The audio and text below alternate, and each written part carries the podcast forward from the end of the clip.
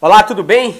Certa feita, ouvindo uma das mensagens do pastor Paul Washer, ele contou, um, contou uma história né, de um pregador escocês do século XIX. O nome dele era Robert Murray McShane, que certa feita disse o seguinte, né? Que Deus tinha dado a ele duas coisas, uma mensagem e um cavalo.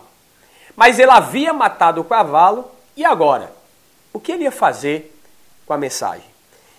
Eu sei que essa questão de cavalo está né, tá muito ligada às questões de cultos afros, né? não é muito usado no linguajar evangélico, né? mas não tem nada a ver com culto afro. Né? Aqui é mais uma questão de um exemplo de um grande pregador é, do século XIX, escocês, que eu quero trazer aqui para vocês. O que é que ele estava querendo se. É, o que é que ele estava se referindo, o que é que ele estava querendo dizer quando ele contou, vamos dizer, esse fato, né? Deus deu a ele duas coisas: um cavalo uma mensagem. Ele havia matado o cavalo e agora o que ele ia fazer com a mensagem? O cavalo que ele estava falando, se referindo, era o seu próprio corpo. Ou seja, ele não havia cuidado da sua saúde e agora estava enfermo né, e não podia mais cumprir a sua missão e levar a sua mensagem.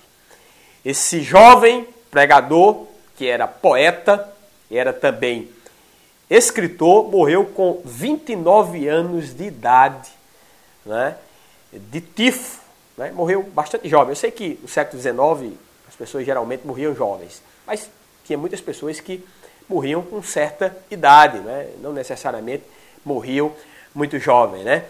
E é, é, é, os puritanos, eles também né, tiveram o seu auge no século XVII, interessante a análise que eles faziam acerca do sexto mandamento que né, está lá no livro de Êxodo, que, que diz: Não matarás. Né? A análise deles era que a pessoa que não cuida da sua saúde, ela está, de certa forma, quebrando o sexto mandamento. Não em relação a outra pessoa, a um terceiro, mas em relação a si mesmo. Interessante essa análise é, que, foi, que era feita, que, que era dita pelos puritanos durante o século XVII.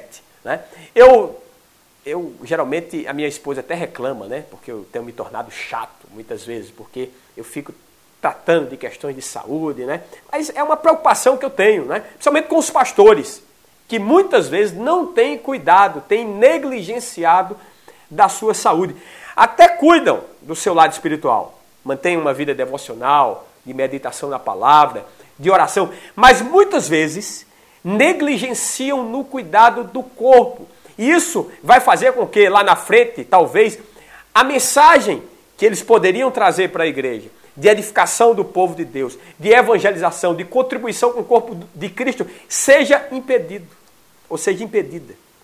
Lamentavelmente, isso ocorre é, frequentemente. Isso é uma preocupação, eu falo isso sinceramente, que eu tenho com relação à vida dos pastores, e não só dos pastores, mas também dos crentes em geral. Há uma falta de atenção, de cuidado, de zelo em relação à própria saúde. Por exemplo, os homens têm preconceito em fazerem é, exame de próstata. Né? Eu conheço vários pastores que eu pergunto, e aí, o cara já com mais de 50 anos já fez exame de próstata? Não, não fez. Não, não vou fazer. Eu vou lá em médico para é, procurar doença. Não, não é isso, meu filho. Você vai se antecipar à enfermidade. Porque você pode descobrir, por exemplo, um câncer de próstata no início. Meu pai, com 76 anos, né, é, meu pai é uma exceção, ele é um homem muito zeloso e cuidador, cuidadoso com a saúde. Ele tem 87 anos, mas quando ele tinha 76 anos, ele descobriu um câncer de próstata no início.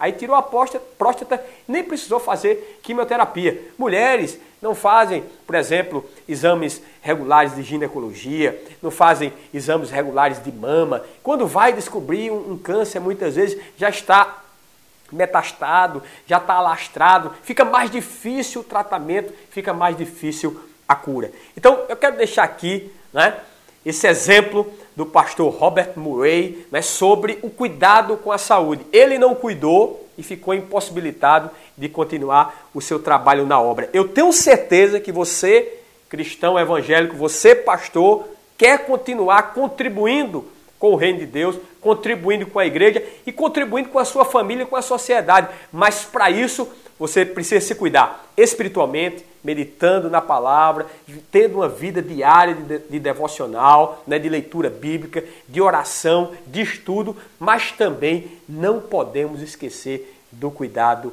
com o corpo. Deus abençoe você. Não deixe aí de assinar o nosso canal, de ativar o sininho das notificações e de curtir esse vídeo se você gostou. Deus abençoe e até o próximo vídeo.